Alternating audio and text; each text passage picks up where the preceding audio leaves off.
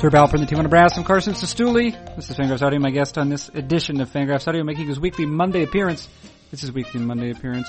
Recently returned from the Gaylord Opryland Hotel in Nashville, Tennessee, home of this year's baseball winter meetings. It is managing editor of Fangraphs.com, Dave Cameron. And what follows? As he does each week, Dave Cameron analyzes all baseball. Of particular, particular, of particular note this week, those same winter meetings and the events which unfolded within them, and also the events which folded just after them. For example, uh, just in the last 24 hours here, the signing by the Chicago Cubs of Jason Heyward to a six-year contract with multiple, I say, multiple opt-outs. Dave Cameron described this as a fascinating contract. Fascinating to whom? I ask. He answers that question. Not many people, it turns out, but Dave Cameron is one of them and he elaborates upon uh, the fascinating qualities of that contract. The Arizona Diamondbacks during the uh, winter meetings were particularly active, signing Zach Greinke to a large contract and also receiving the young and promising Shelby Miller for three young and promising players in a deal uh, that caused many to question the wisdom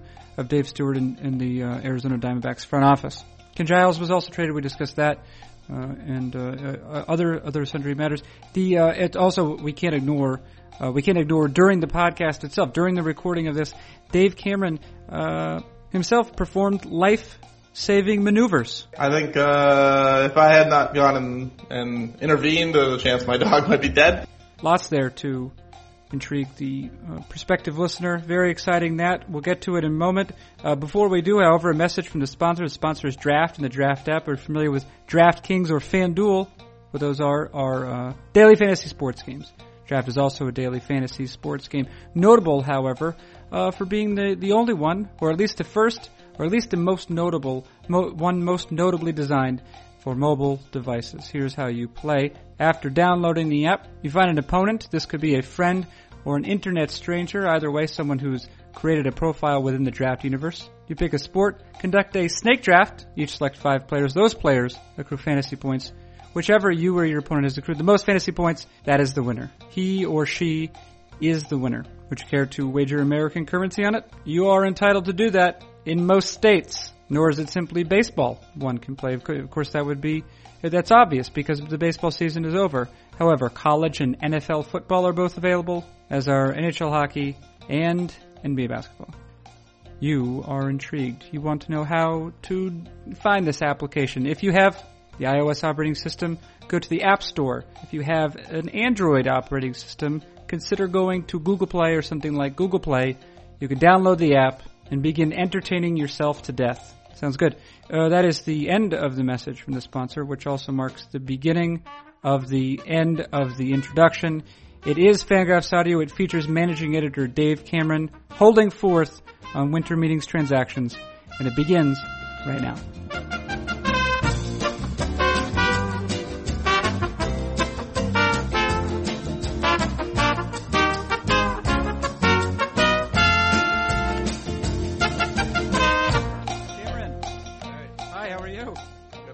Good. Is Jeff Sullivan there? No, he went home yesterday. Aw. Did you guys have fun? Yeah, except for Drew was sick, so Amy got sick, so I got sick, so he might be sick. Yes. You know, uh, a way to make sure you're going to get sick too is to go ahead and take a uh, a transcontinental flight. Uh, yeah, we didn't do that though. Well, he's he's doing it. Right. Yeah. So if the baby didn't make him sick, someone on the plane probably will. What is it? I would say a better way to get sick would be to go to the winter meetings in Nashville, which is basically uh, held in a biodome, and then shake hands with a whole bunch of people. It is a. Uh, of course, that's where we were last week, and um, there is what, especially in the Cascades portion of it, uh, maybe throughout the whole thing, really. Um, there's a lot of there's a lot of plant life. Yeah, the Gaylord Opryland is the hotel where it was held. Yeah. It is the weirdest hotel on the planet. Yeah. Well, yeah. Are you sure there's probably not one weirder in um, Abu Dhabi?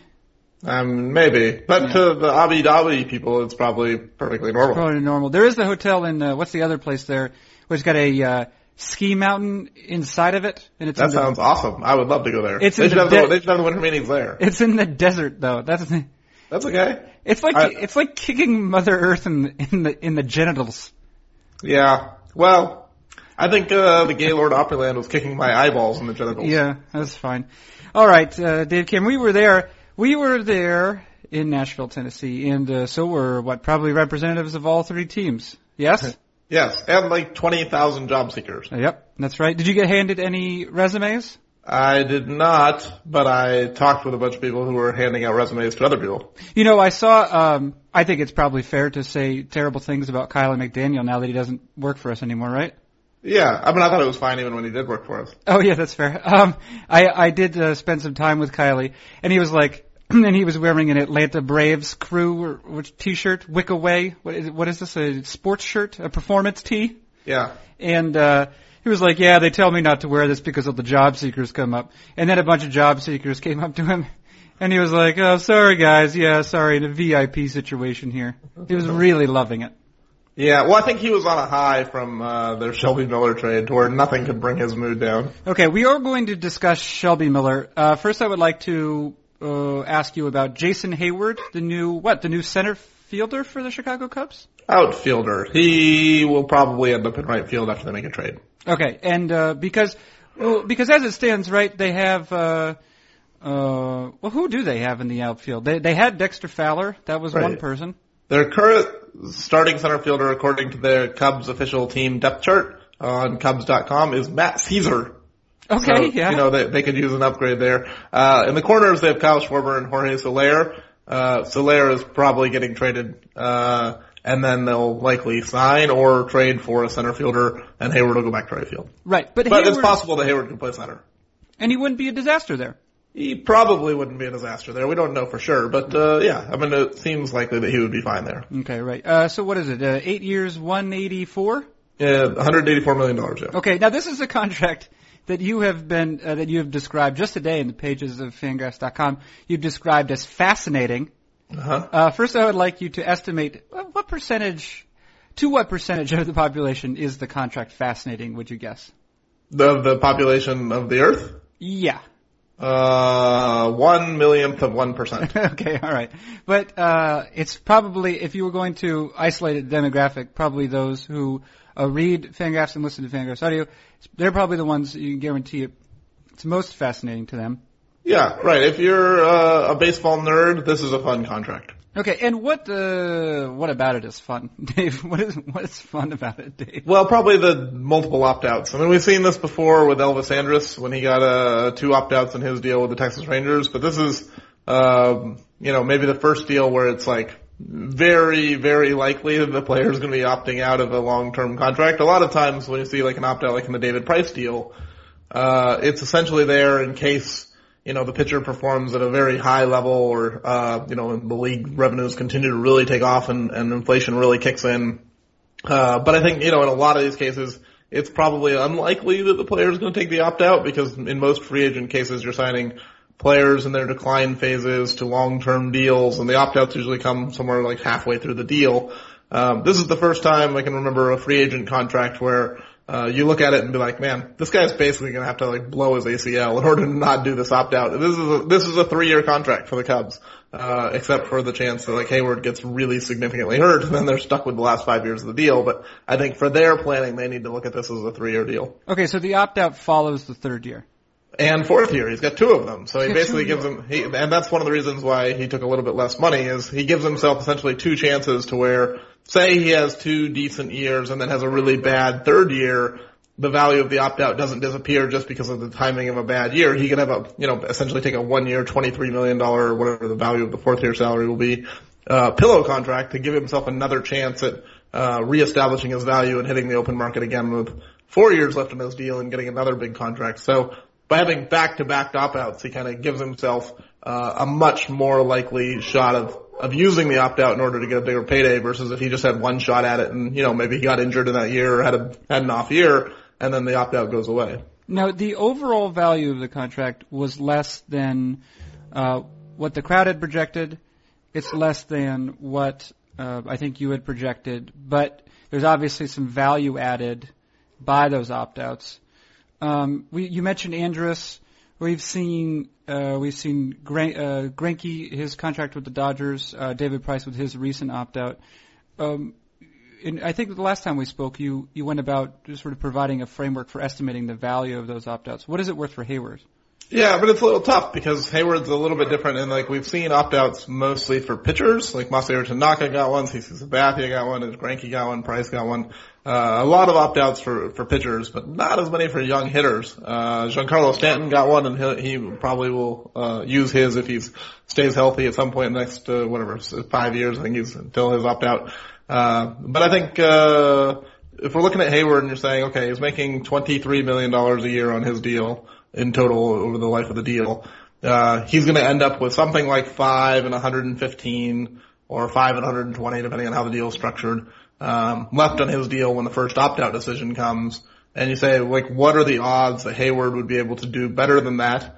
Uh, when he, you know, in three years. So, you know, looking at it and kind of walking through the numbers, I think like barring a knee injury or some kind of like serious uh, health uh, issue, it's really hard to see to Heyward not getting better than five one fifteen in three years. I mean, this is like slightly more than what Pablo Sandoval got last winter. This is you know the Jordan Zimmermann contract from this winter, basically. For Heyward to decline to the Jordan Zimmermann level is a yeah, pretty steep drop. So, so Hay, Heyward's a bit strange, a bit strange anyway, right? And we've discussed this from the, from the beginning of the sort of free agent season.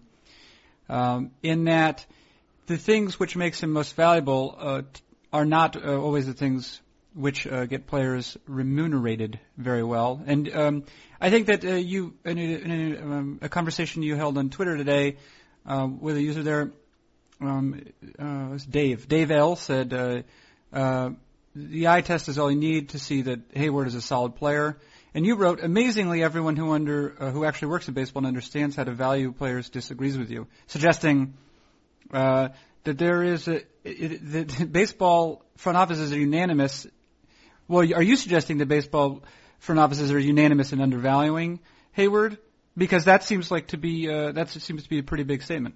No, I, I mean I think so my point was that baseball teams are valuing Heyward. If we look at these opt-outs as worth, you know, 15 or 20 million dollars each to Heyward or maybe like 25 million between the two, something like that, uh, and you add that to Heyward's, you know, essentially 184 million dollar guarantee and you transfer those into a financial asset, uh, maybe we say like, you know, Heyward got something like 210 million dollars in total value over eight years that's uh, putting him right in line with David Price, or you know at least close to David Price money.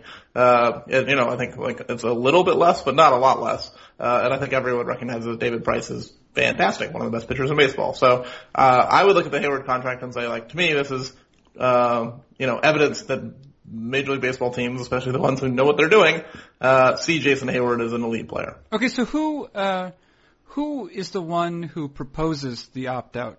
uh, either in the Heyward case or the other ones, is it is it the is it the agent or is it the team? No, it's always the agent. Teams do not want opt-outs. Opt-outs are bad for the teams. Uh, but in this case, I think what the Cubs were able to do is essentially say, look, we'll give you the opt-outs and give you a chance to get back to free agency. You just have to take less money. And that's what Heyward ended up doing. So the reports are that the Nationals and Cardinals and maybe the Angels all, all offered uh, $200 million or more in guaranteed money. Uh, but those deals only came with one out, opt-out instead of two, suggesting that Heyward uh, took like $16 million less in total guarantee in order to get an earlier opt-out, uh, or a multiple opt-out, uh, in this case, but also probably an earlier one. The earlier the opt-out, the better for Heyward. So, um, looks like, you know, somewhere in the range of, um, you know, 210, 215 million is kind of where multiple teams valued him, uh, based on, you know, 200 million plus one opt-out or 185 plus two opt-outs. Um, you know, 210, 215 million dollars. Is a lot of money. So yeah, now we've talked about before how, uh, uh, players seem always sort of prone to bet on themselves, right? Yeah. And um, and, you know, and that's largely, or you know, usually that's one of the sort of uh, states of mind that has allowed them to succeed, right? Is because they've they have succeeded before. They expect to succeed, uh, succeed, not succeed. They're not they're not leaving the United States. Is not what I mean to say. Uh, they're going to succeed in the future, and I suppose that uh, probably uh, an agent has sort of um, uh, the job of getting the guaranteed money, which is also in his uh, best interest. It it would strike me that that in the case of Heyward, because he's such a young free agent, there's there is a, a better argument to be made uh, for giving himself that chance uh, to bet on himself, because given what we know about his raw physical tools, there could be something else in there that would allow him, and, and also where he is relative to the you know the aging curve, that that would allow him to um, actually to become better. Yeah, I mean, I think the the absolute best case scenario for Heyward is probably something like Carlos Beltran. And I've made this comparison before where you look at it and say, look, Beltran was also kind of like a speed and defense guy who hit okay, but wasn't an amazing hitter early in his career. And then as he got bigger, he transitioned into being one of the best hitters in baseball who lost you know, some of his defensive value, but was still a, you know, a valuable player, especially when he could play center field for the Mets. And even when he was above average corner outfielder in his thirties, um, you know, it might not be a high likelihood that Heyward becomes Carlos Beltran, but if you say like there's a five or ten percent chance that he becomes that guy, and somewhere in the next three years he has a monster breakout and runs a you know 140, 150 WRC plus, uh, while being you know a plus ten defender in right field, he's gonna have a seven or eight win season. And if he can have that kind of year, uh, you know, look at like what Jacoby Ellsbury was able to turn basically one great season and a lot of injuries uh, into a $150 million guarantee a couple of years ago. I don't think there's any question that if Heyward can kind of have one monstrous peak season, someone's going to give him 200 plus million dollars after he opts out. Okay, uh, let us put uh, Jason Heyward to bed. Well, he could put himself to bed, uh, but we he will, could buy a lot of beds now. We could stop. We'll stop talking about him. Uh, let's turn our attention to the Arizona Diamondbacks. Yeah, they had a Uh, fun week. Yeah, they did, and uh, I'm actually going to be talking with uh, Nick Piacoro. No, just Picoro, not Piacoro. Piacoro. No, Nick Picoro. Nick Pia Nicola Piacoro. I'm going to talk to Nick Picoro There you go. uh, tomorrow. Nick Picoro, beat writer for the Di- Diamondbacks, writes for the Arizona Republic.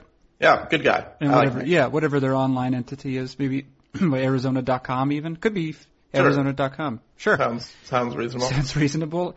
He, uh, so I'll ask him some uh, some of these similar questions too. But there's a lot going on there. Uh, most notably, we were at dinner uh, eating a giant steak um, Yeah. when the Arizona Diamondbacks trade with Atlanta was uh, was announced. That has Shelby Miller going to Atlanta, who's now I suppose he's gone to Atlanta in exchange for.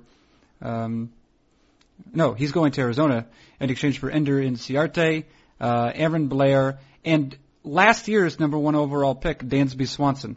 Yeah, six months ago, number one overall pick. Right, and which is in fact, uh, you know, uh, should be said, is not a trade that uh, previous to this year could have been made because only since uh, what in in a, a move an announcement to address the Trea Turner situation with San Diego and Washington, uh, Major League Baseball has now made it uh, possible for teams to uh, trade their draft picks just after the World Series.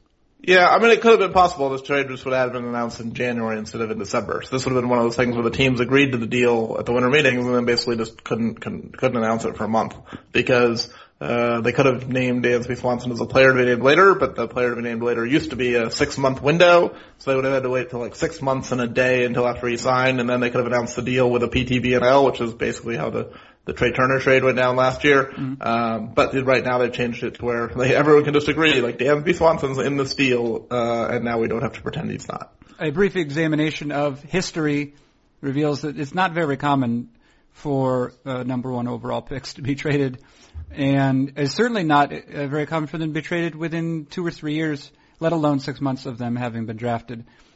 Uh, if you go by the evaluations, uh, I, it's, oh, sorry, I'm not remembering their last names. Klieg, Klieg, who is who's doing the work on um, on um, uh, valuation of prospects? Well, a lot of people, but I think the ones you're assuming, uh, referring to are the, the point of Pittsburgh guys. Yeah. Uh, yeah, Craig- Craig, Craig, Kevin Creagh, I think. Yeah, they're great guys. Anyway, uh, I mean, we don't know it. that. They could be terrible people. Right. Well, so he was the first overall pick. Um, we think they're probably not though. Thanks for doing the prospect valuation, guys. yeah, the um, and first overall pick, and I think he's what MLB.com ranked him tenth, which gives him something in what in the neighborhood of fifty million dollars of value. Yeah, maybe even more because I think uh, since Kevin and Steve did their valuations, we've seen like the Yoan Moncada deal suggest that maybe those valuations are even low. Okay, so that even that trade by itself uh, would have probably made sense, or or uh, if you know if you put value, uh, real value in his defense, Ender Inciarte for Shelby Miller would have maybe made made sense in itself. It seems like a lot. Yeah, I mean, I talked with a bunch of people in the game who work for other teams who said there were basically two trades in this trade that would have made sense. Swanson for Miller straight up is fair-ish, especially if you're in win now mode, uh, like the Diamondbacks seem to be, where it's an instant upgrade to their team. They lose nothing off their current roster. Yes, it's a lot of long-term value, But Swanson's not a sure thing, uh, and trading the number one overall pick for, you know, a mid-rotation starter with three years of team control, uh, seems reasonable. Or, Ender Inciarte there at Blair for Shelby Miller seems about right. Like, uh, Inciarte is maybe just as good as Shelby Miller overall, but he does the kinds of things that are valued less in the market. Uh, and it's, you know, probably a little bit easier to buy a, uh, you know, kind of fourth outfielder with great speed and defense than it is to buy a mid-rotation starter who throws 200 innings a year. Mm-hmm. So, you know, maybe adding Blair, who's a good, not great pitching prospect to Inciarte is, is a fair trade for Miller. Either of those trades, I think, uh, the reaction is, yeah, uh, this makes plenty of sense. The Diamondbacks traded something they didn't necessarily need for this year. At Inciarte, they had outfield depth, and Blair, not a guy who's probably going to help them that much for 2015 or 2016. Uh, or in Swanson's case, a guy who's a couple of years away, or at least a year away from contributing at the major league level. Either of those trades would have made sense. Putting them together, they basically paid twice as much as they should have. Now, you uh, when when um, when Dave Stewart in in the Arizona Diamondbacks traded away Touki Toussaint to that same Atlanta club, yeah, uh, in exchange at that point for ten million dollars, basically. Basically for ten million dollars, right? Right. Uh, I think you you noted a troubling comment that Dave Stewart had made, which was essentially uh, something to this effect. Uh, we gave Touki Toussaint uh, what a roughly a two million dollar bonus. That's how that's how valuable he is to me. Yeah, but that's not exactly something along the lines of like that's the market's valuation of it, of Toussaint's value, not understanding the or maybe understanding and I mean, who knows the what what Stewart actually believes? But the public quote insinuates that he thinks that the uh, non-free market valuation of Toussaint in a uh, in a situation where he can only uh, negotiate with one team is Toussaint's trade value, which is you know very obviously not the truth. Right, and and I, yeah, I think you make a good point. We don't nec- we don't know what Dave Stewart actually thinks. We're working off of the of his public comments. Yeah. Which I mean, he, yeah, the, people say things, uh, to the media that are not the same things as what they believe. So I don't want to just say like Dave Stewart said this thing, therefore Dave Stewart doesn't understand valuation. But I think we can say like Dave Stewart makes these trades, so Dave Stewart doesn't understand valuation. so the other one though was, uh, well the other comment, uh, following the, uh, following the Shelby Miller trade was Shelby Miller was traded for Jason Heyward, and right. Jason Heyward is about to make two hundred million dollars. Yeah. So this is a good. So to me, he's worth two hundred million dollars. Yeah, but I think that's maybe the more damning quote, right? Is like uh, one of the things that I think you could say is is the biggest difference between front offices and how they used to work and how they work now is kind of moving away from just evaluation and moving towards valuation, right? So if you look at like in a vacuum, if you're just evaluating talent, maybe you could say like if you really love Shelby Miller and you don't like Jason Heyward, they're equivalent because they were traded for each other last year. Not exactly, but uh, I think it's key to understand that uh, four years of Shelby Miller was traded for one year of Jason Heyward. Uh, that's a that's a different trade than just Jason Heyward for Shelby Miller.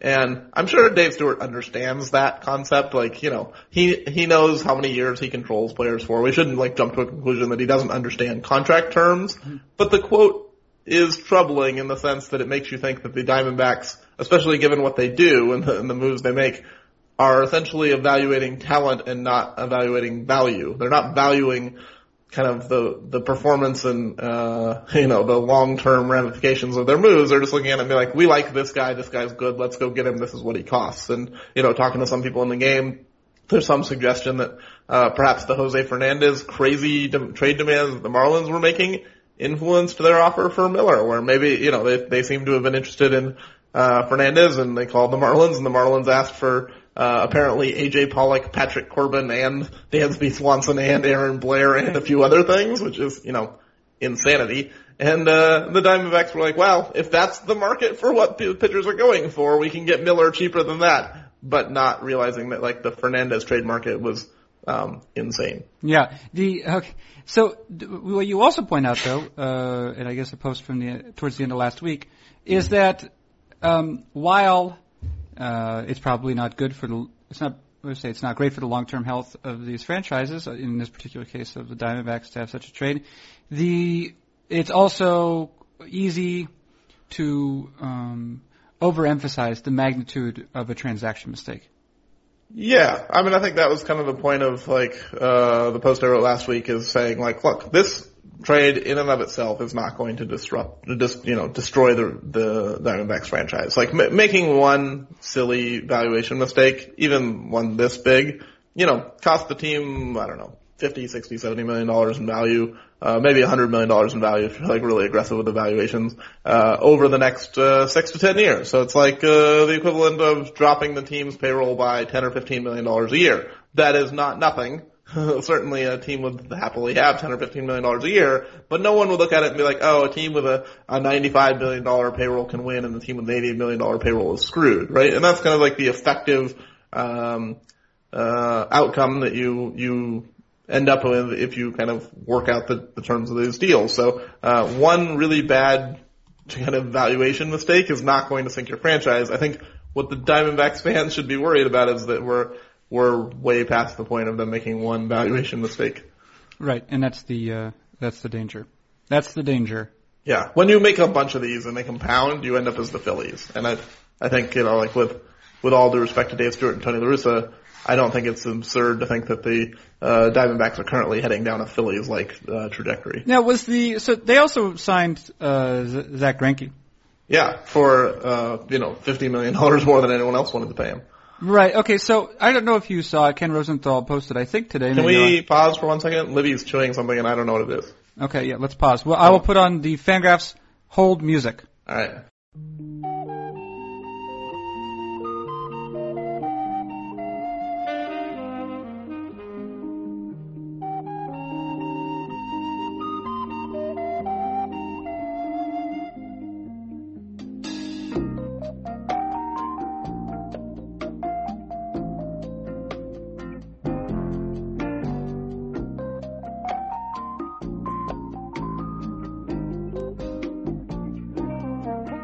Okay, I'm here. Everyone okay?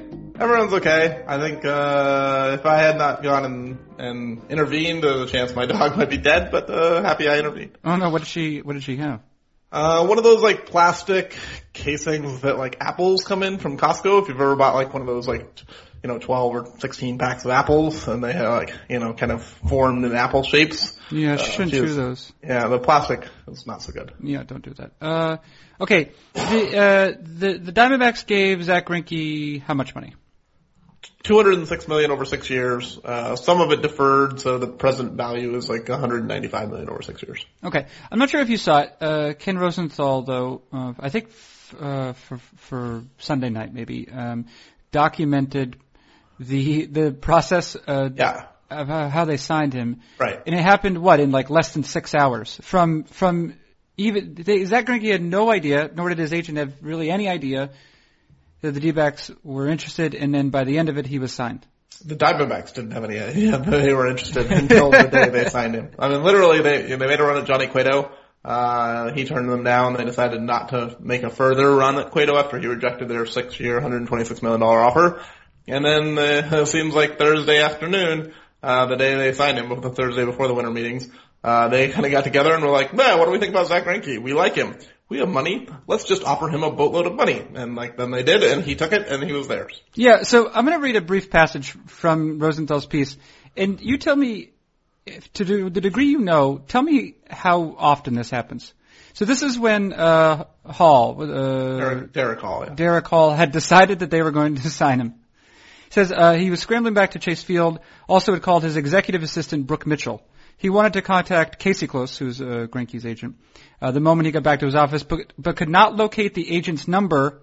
He told Mitchell that if the number was not in her computer, she should go get it from De Jon Watson, the D-back senior vice president of baseball operations. Uh, Mitchell, she couldn't find the number. She ran to Watson's office, but his door was shut. She grabbed an intern's desk phone just outside the office, called him on the cell phone, and he was in there with what, Bryan Minniti? Yeah, at assistant ATM. GM discussing the upcoming. I thought I was one, blah, blah, blah. She says, I need his phone number, and I'm thinking to myself, what does she need this number for? Well, she didn't tell me anything, so I said, come to my office, I'll give it to you. Give you Casey's number. He goes, where are you at? I need you to come over to my office. I said, what's happening? Ken just called me and said, we can go for a Greinke, and I'm like, what? It was game on, according to Ken Rosenthal. So, they have to, they, okay, how rare is it that a team doesn't know an agent's phone number? I mean, no, no one's gonna have it like memorized offhand, right? Like, uh, I, I would say it's not that the team didn't have it memorized. It's uh like the team president, who's you know not necessarily in charge of baseball operations directly, he probably isn't going to have every agent's number in his cell phone. Yeah. Uh, but it's a, it seems to be a, there's a lot of scrambling going on.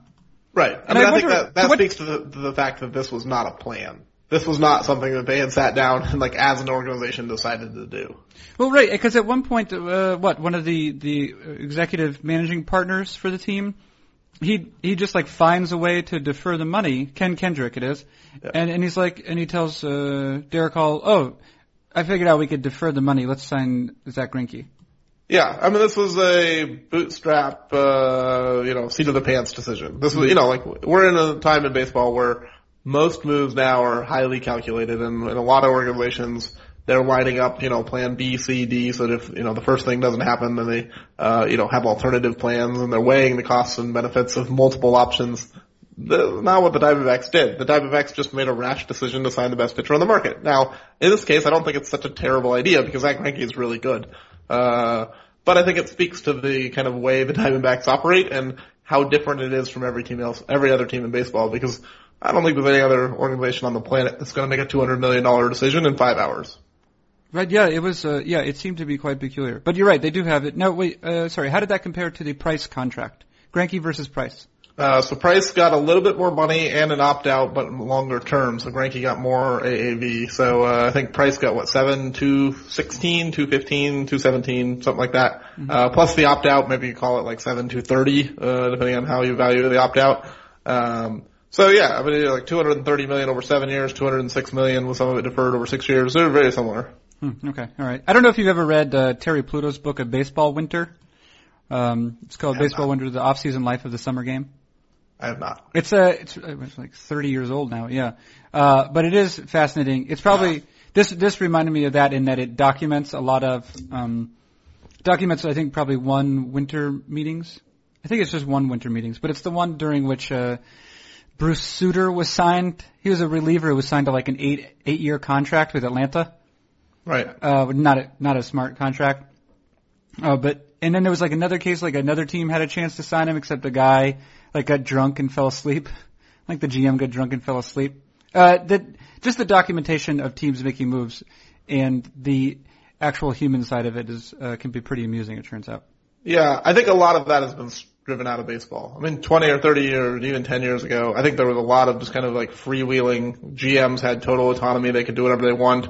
Trades were made at bars. Uh, you know, it was basically one guy running a show and he get to do whatever he wants. And that's just not true anymore. Like ownership has way more oversight, especially on big deals and, you know, front office members with the ability, the final say still are expected and kind of required to take input from their subordinates, uh, where it's, you know, kind of not necessarily consensus, but, uh, you know, polling the room, talking to the analysts, talking to the scouts, coming up with a, you know, consensus of what a player is worth, and then the GM says, you know what, maybe I just think I'm a little bit higher on this guy than you all are, and I'm gonna make this deal anyway, even if it's against the advice of the, of the people in the room, but I think it's pretty weird for the room to not happen, like for, uh, you know, one guy to basically be like, I, I want to do this Yeah, yeah, it, um, unless it's an owner. Like that happens at the ownership level. Uh, you know, I think we've seen that with the Tigers where, um, Mike Ilitch was just like, yeah, I want Prince Fielder. Or Peter Angelos was like, yeah, I want Chris Davis.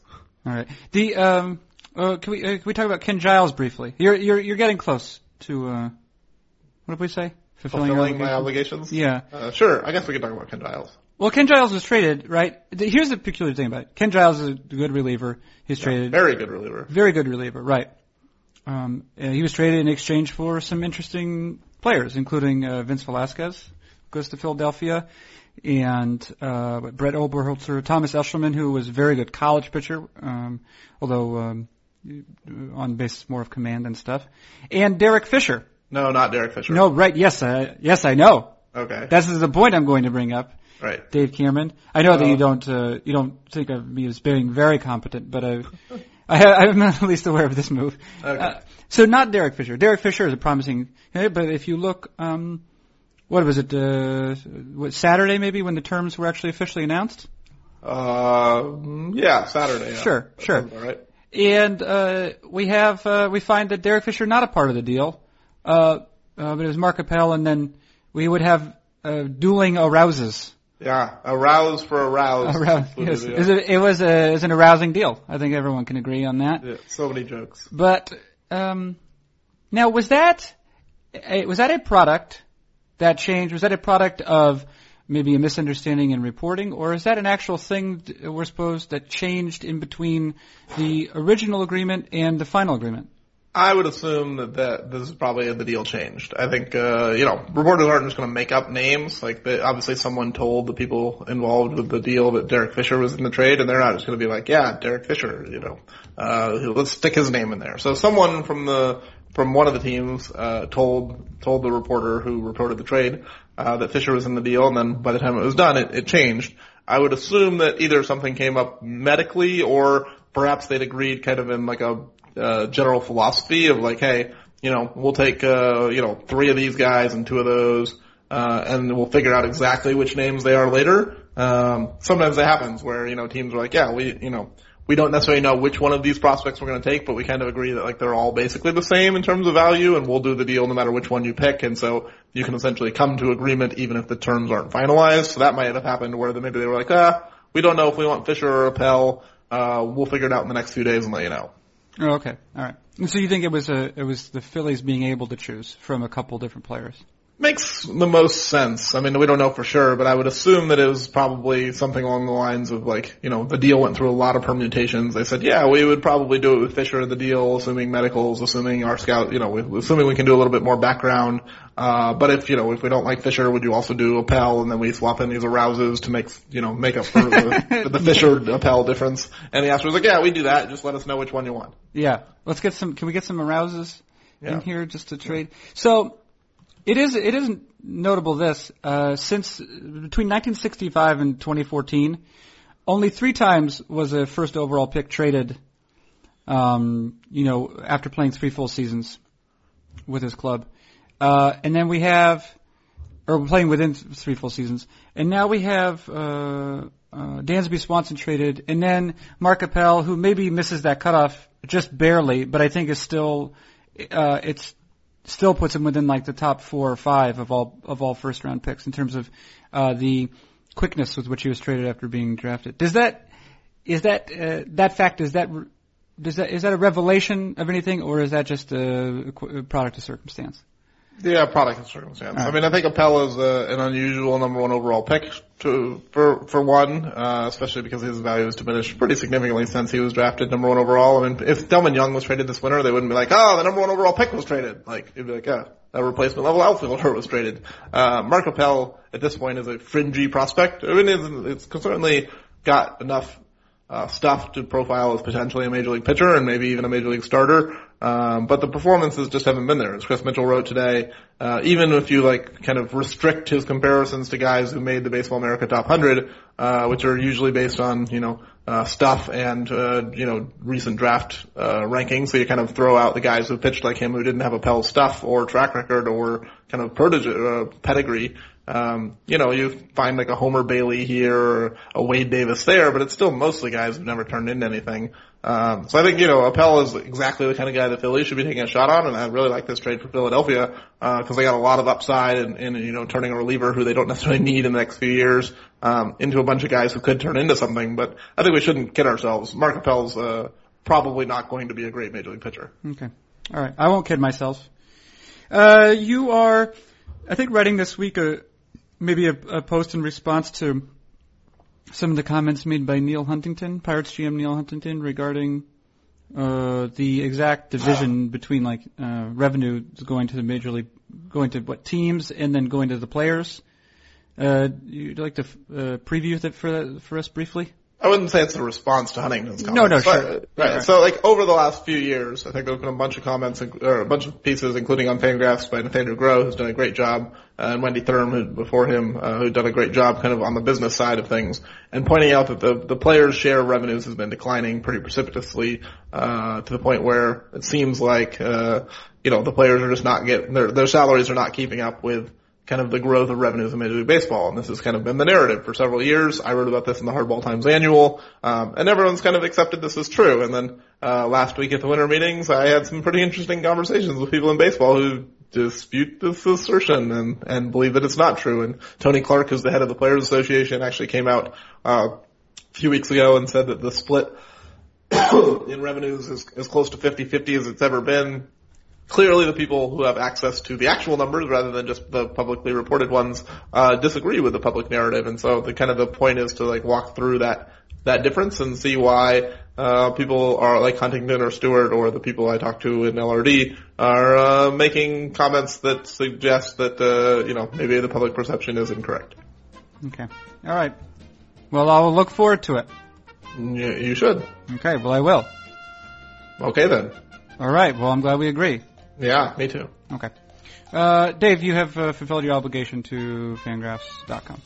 Huzzah! Huzzah! All right. Uh, that has been uh, Dave Cameron, uh, managing editor of fangraphs.com. We thank him. I am Carson Cistulli. This has been Fangraphs Audio.